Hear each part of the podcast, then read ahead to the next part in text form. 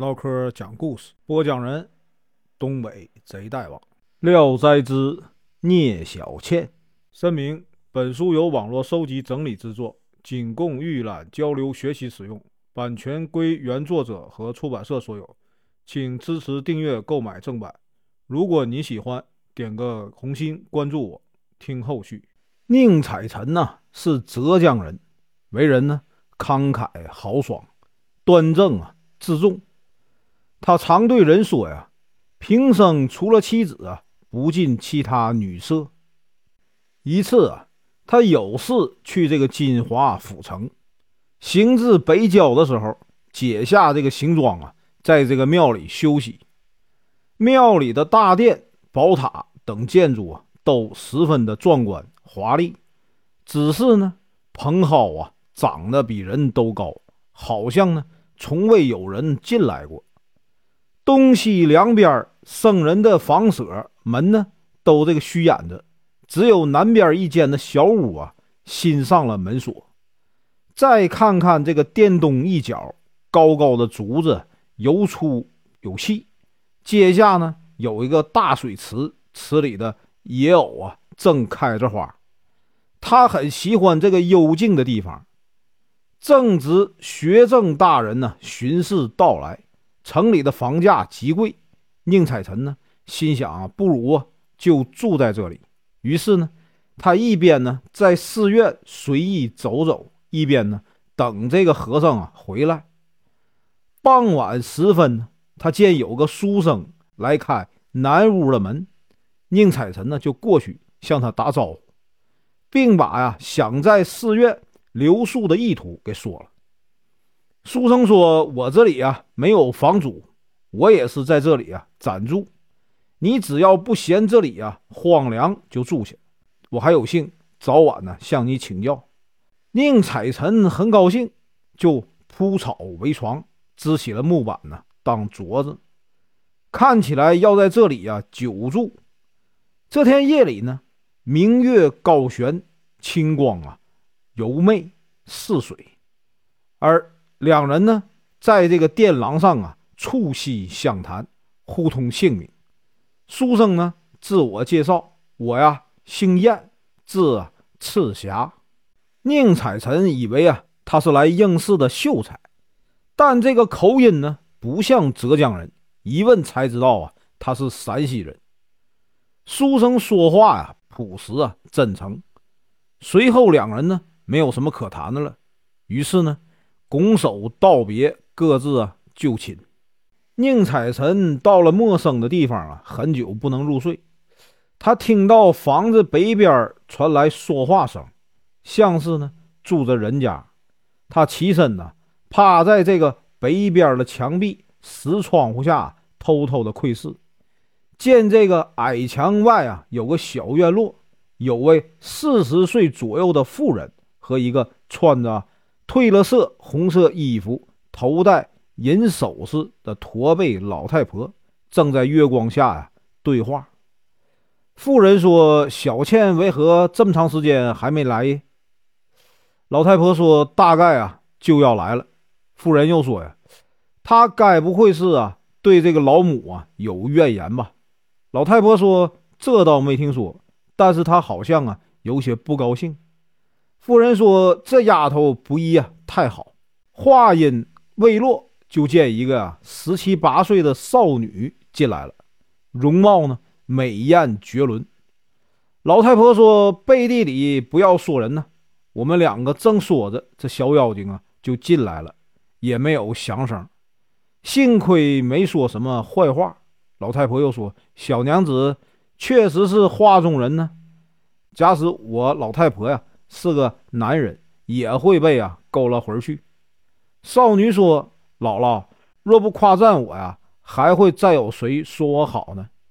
他们下边啊说些什么，就听不清楚了。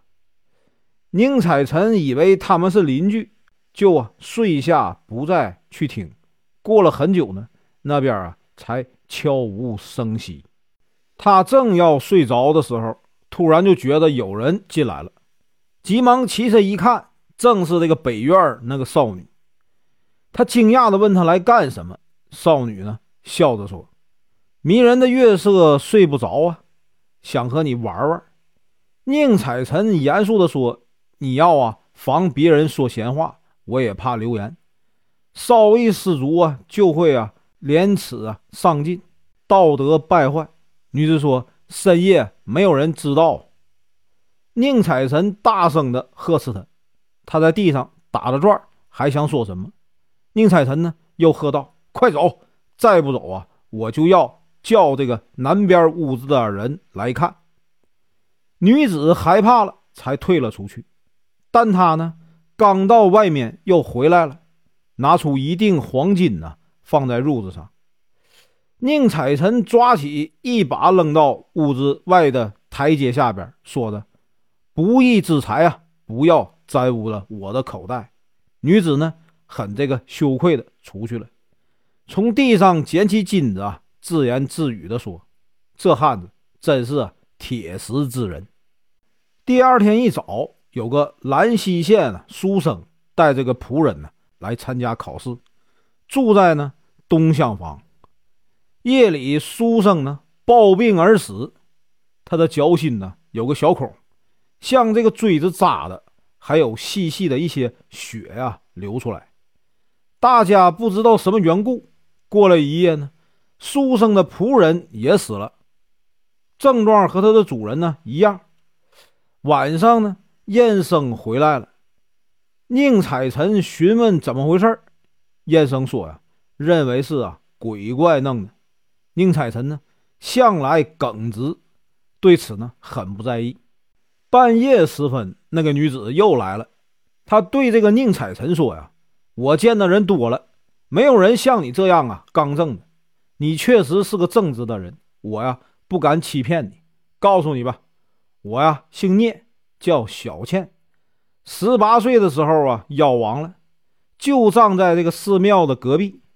我常被这个妖魔呀威胁，干那种啊下贱的事儿，强装笑脸呢，勾引男人，那实在不是我的意愿。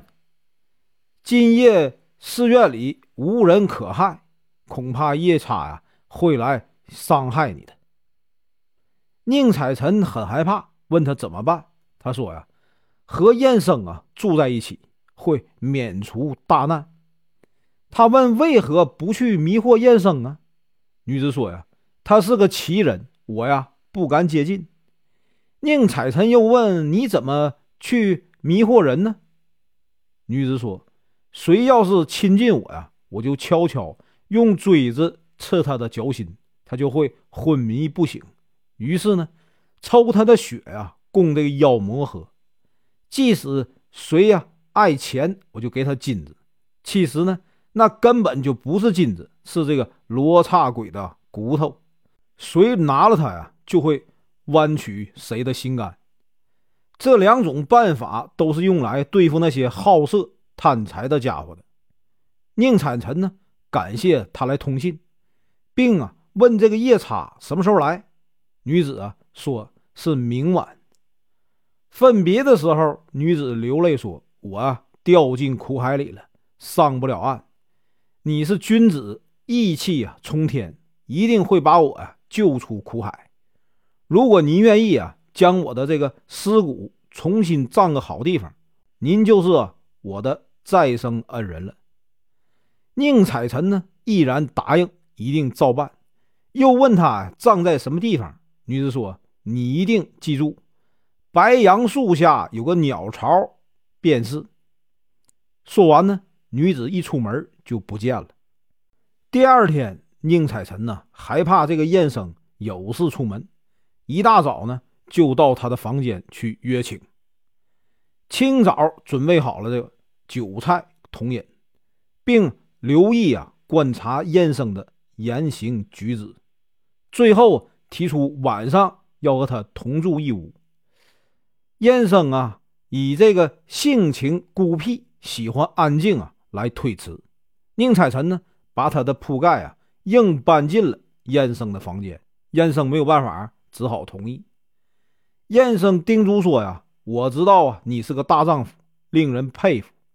但我有些话不便明说，希望你呢不要硬啊翻看我的箱子和包裹，否则呢，这会对我们两个都不好。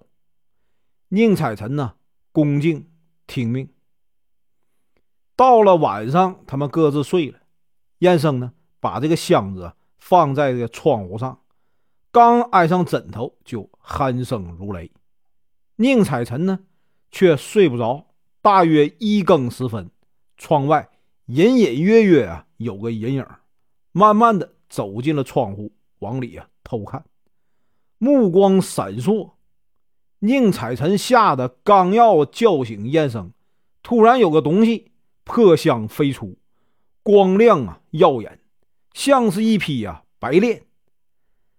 他呀破折了这个窗上的这个石铃。极快的向外一射，随即呢又飞回箱中，仿佛电光啊消失一样。燕生啊觉察其身，宁采臣呢装睡偷看他。燕生呢端起箱子检查着，从里边啊取出东西，对着月光闻闻看看。只见那东西啊白光晶莹，有啊两寸来长，大约呢像这个韭菜。叶那么宽，燕生把它裹了几层，包好，仍旧呢放进破箱里，自言自语的说：“呀，什么老鬼怪，竟啊这般大胆，把我的箱子都弄坏了。”他说完呢，又睡下。宁采臣非常奇怪，就起来问他，并把自己刚才看见的情形告诉他。燕生说：“呀，蒙你啊，顾爱，怎敢隐瞒呢？”我呀是个剑客，要不是这石窗灵鬼怪呢，就死定了。即使这样，他还是受了重伤。宁采臣又问他藏的是什么东西，燕生说呀是剑。刚才闻闻有一股啊妖气。宁采臣要看，燕生啊向他开然呢出示，是一柄啊寒光闪闪的小剑。于是呢，宁采臣对他呀。更加敬重了。早晨起来，宁采臣呢看到这个窗户外啊留有血迹，于是呢走出这个寺庙，只见北边啊全是乱坟，那边果然呢有棵白杨树，树顶有个乌鸦巢。他办完事情啊，打点这个行装，准备回家。燕生呢为他饯行，两个人呢留下深厚的情谊。燕生送给宁采臣一个破布袋，说：“呀，这是剑袋，你呀好好珍藏着，它能驱邪除妖。”宁采臣想跟他学剑术，燕生说：“像你这样刚正而又啊重信义的人，本来可以学学，但是呢，你是啊富贵场上的人，不是我们这一行的。”宁采臣呢借口说他有个妹妹葬在这里。挖出尸骨，用这个衣服啊给包好，雇船回家。他的书房呢靠近那个野外，就啊建造这个坟墓，把这个女尸啊埋在书房的附近，并啊祈祷说：“我同情你啊，孤孤单单，把你葬在这小屋的附近，这样呢能听见你的声音，也让你啊免受恶鬼的欺凌。送你一杯啊水酒喝，不成敬意。”希望不要嫌弃。他祈祷完以后呢，就往回走，却听见后面有人喊：“等等，等我一块儿走。”他回头一看呢，见是聂小倩。他高兴的感谢说：“你的信义啊，我死十次也不足以报答，请带我回家拜见公婆，我愿做个妾，也不后悔。”宁采臣仔细看他。只见他呀，肌肤光洁如这个流霞，小脚呢嫩若细笋，白天呢端详，比之夜里啊更加的娇艳。两人呢一起回到了书房。宁采臣叫这个小倩稍坐一会儿，他先进屋啊，告诉母亲。母亲听了很吃惊。当时宁采臣的妻子啊已经重病在床很久了，母亲呢。劝他不要说，害怕使他受惊。正说的时候，小倩已轻盈的进来了，向这个母亲呐跪拜。宁采臣说：“这呀，就是小倩。”母亲很惊慌，只听他说：“呀，我孤身一人，远离亲人，蒙受这个公子恩德，我愿意啊，做妾服侍他。”母亲见他长得风姿绰约、端丽啊，可爱，才敢呢开口和他说话。姑娘，肯照顾我儿子，我高兴都来不及。但我一辈子就这么一个儿子，还要靠他呀传宗接代，不能娶啊鬼妻。小倩说呀：“我绝无二心，我这九泉之下的人呢，老母啊既不信任，我愿意把他当哥哥对待。”就跟母亲在一起，早晚伺候，行吗？母亲见他这么真诚，就答应了。他还想拜见嫂子，母亲呢，以他有病为由啊，推辞了。小倩当即呢，就下厨做饭，穿堂入室，像家里人一样啊，熟悉。天亮了，母亲害怕他，让他自己回去睡，没给他安排床铺。他心里明白母亲的意思，就啊辞别了。经过书房的时候，他想进去，又退出来了，只在这个窗下呀徘徊，好像呢在恐惧什么。宁采臣叫他进去，他说呀：“屋里的剑气我很害怕，当初呢我一路上不敢见你，就是这个缘故。”他马上明白啊是这个剑袋的关系，连忙取下来挂到别的房间了。小倩呢，进来坐在烛光下，好一会儿啊，也不说一句话，很久才问呢：“你夜里读书不？我小时候啊，念过《楞严经》，现在呢，大半都记不住了，请找一卷，夜里没事啊，请大哥指导我读。”他答应了。小倩呢，又默默地坐着，无话可说。二更过去了，还不想走。宁采臣呢？催他走，他呀悲凉的说呀：“我怕回到荒墓里去呀，孤零零一个人。”宁采臣说：“书屋里也没有第二张床啊，而且兄妹之间也应避嫌。”小倩站起来啊，一副痛苦啊想要哭的样子，抬脚想走呢，又不愿意走，慢慢出门呢，到了台阶上就消失了。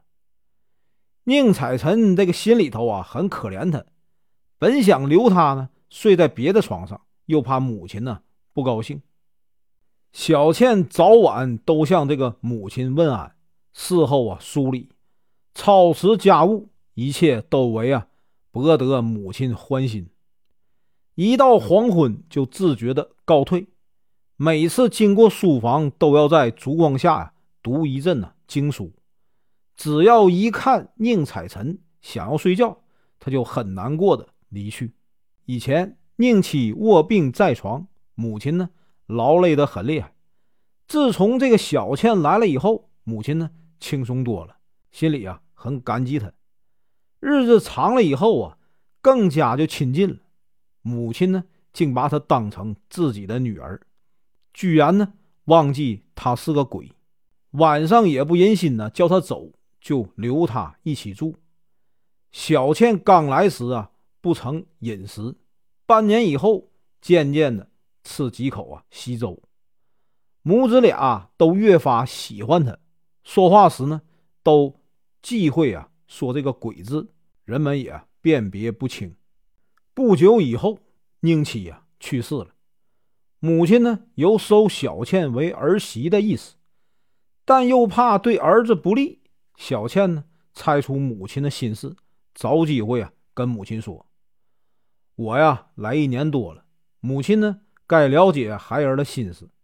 我不想害啊任何人，所以呢，才跟随啊宁郎来家里。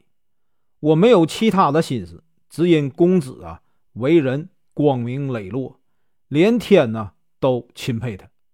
我想啊，侍奉他三五年。”等他成就功名做官以后，我也可借以博得封号，在这个阴间呢也感到啊荣光。母亲呢也知道他没有恶意，只是怕他呀不能生儿育女。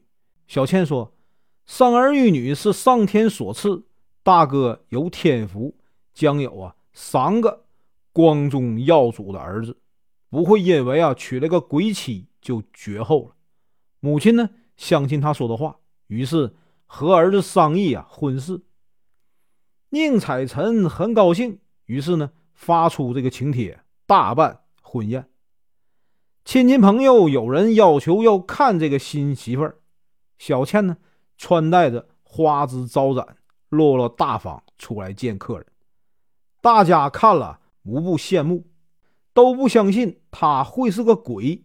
而以为啊，他是天仙下凡，因此啊，亲戚的妇女都送这个厚礼表示祝贺，争相啊拜会结识他。小倩呢，很擅长啊画蓝莓，就用这个画符啊来答谢他们。大家呢得到画卷都珍藏起来，并以此啊为荣。有一天呢，他低头站在窗前，显出啊这个怅然若失的样子。突然问道：“剑袋儿在哪里？”宁采臣说：“因为你害怕呀，我把它放到别的房间去了。”小倩说：“我接受阳气已经不少了，不再害怕，应当取来啊，挂在这个床前。”宁采臣问他为什么要这样呢？小倩说：“这三天来啊，我一直心惊肉跳，想着这个金华那个老妖精啊，恨我远逃，恐怕早晚呢。”来找来，宁采臣呢拿来了剑袋小倩翻来覆去啊看了很长时间，说呀：“这是啊剑仙成人头用的，已经啊陈旧成这样子，不知道啊杀了多少人。我今天看着他还浑身发抖。”他说完呢，就将这个剑袋啊挂在了床头。第二天呢，小倩又叫挂在门上，夜里啊坐在这个竹前。叫这个宁采臣不要睡。突然有一个东西像飞鸟一样啊落下来，小倩吓得身子缩在这个木葬里头。宁采臣一看，像这个夜叉的样子，目光如电流，舌头啊血红血红的，张牙舞爪的扑上来了。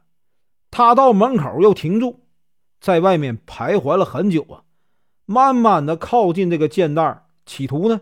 用爪子给它摘取，好像要将它给撕裂。剑袋呢，突然咔嚓一声响，一下子胀得像两个竹筐那么大呀，仿佛其中有个恶鬼呀，猛地伸出半个身子，就把夜叉给揪了进去。随即呀，就没有声息了。剑袋呢，也收缩成原来的样子。宁采臣呢，非常的惊惧。小倩呢，此时也出来了。欣喜万分地说：“这下没有危险了。”他们再去看这个袋子里面呢，只见有几斗清水罢了。几年以后呢，宁采臣果然中了进士，小倩呢也顺利的生下了一个男孩。宁采臣纳娶一个小妾后，两人呢各自生下一个男孩，三个儿子都做了官，而且呢。都有很好的声望。本文结束，感谢观看，请听后续。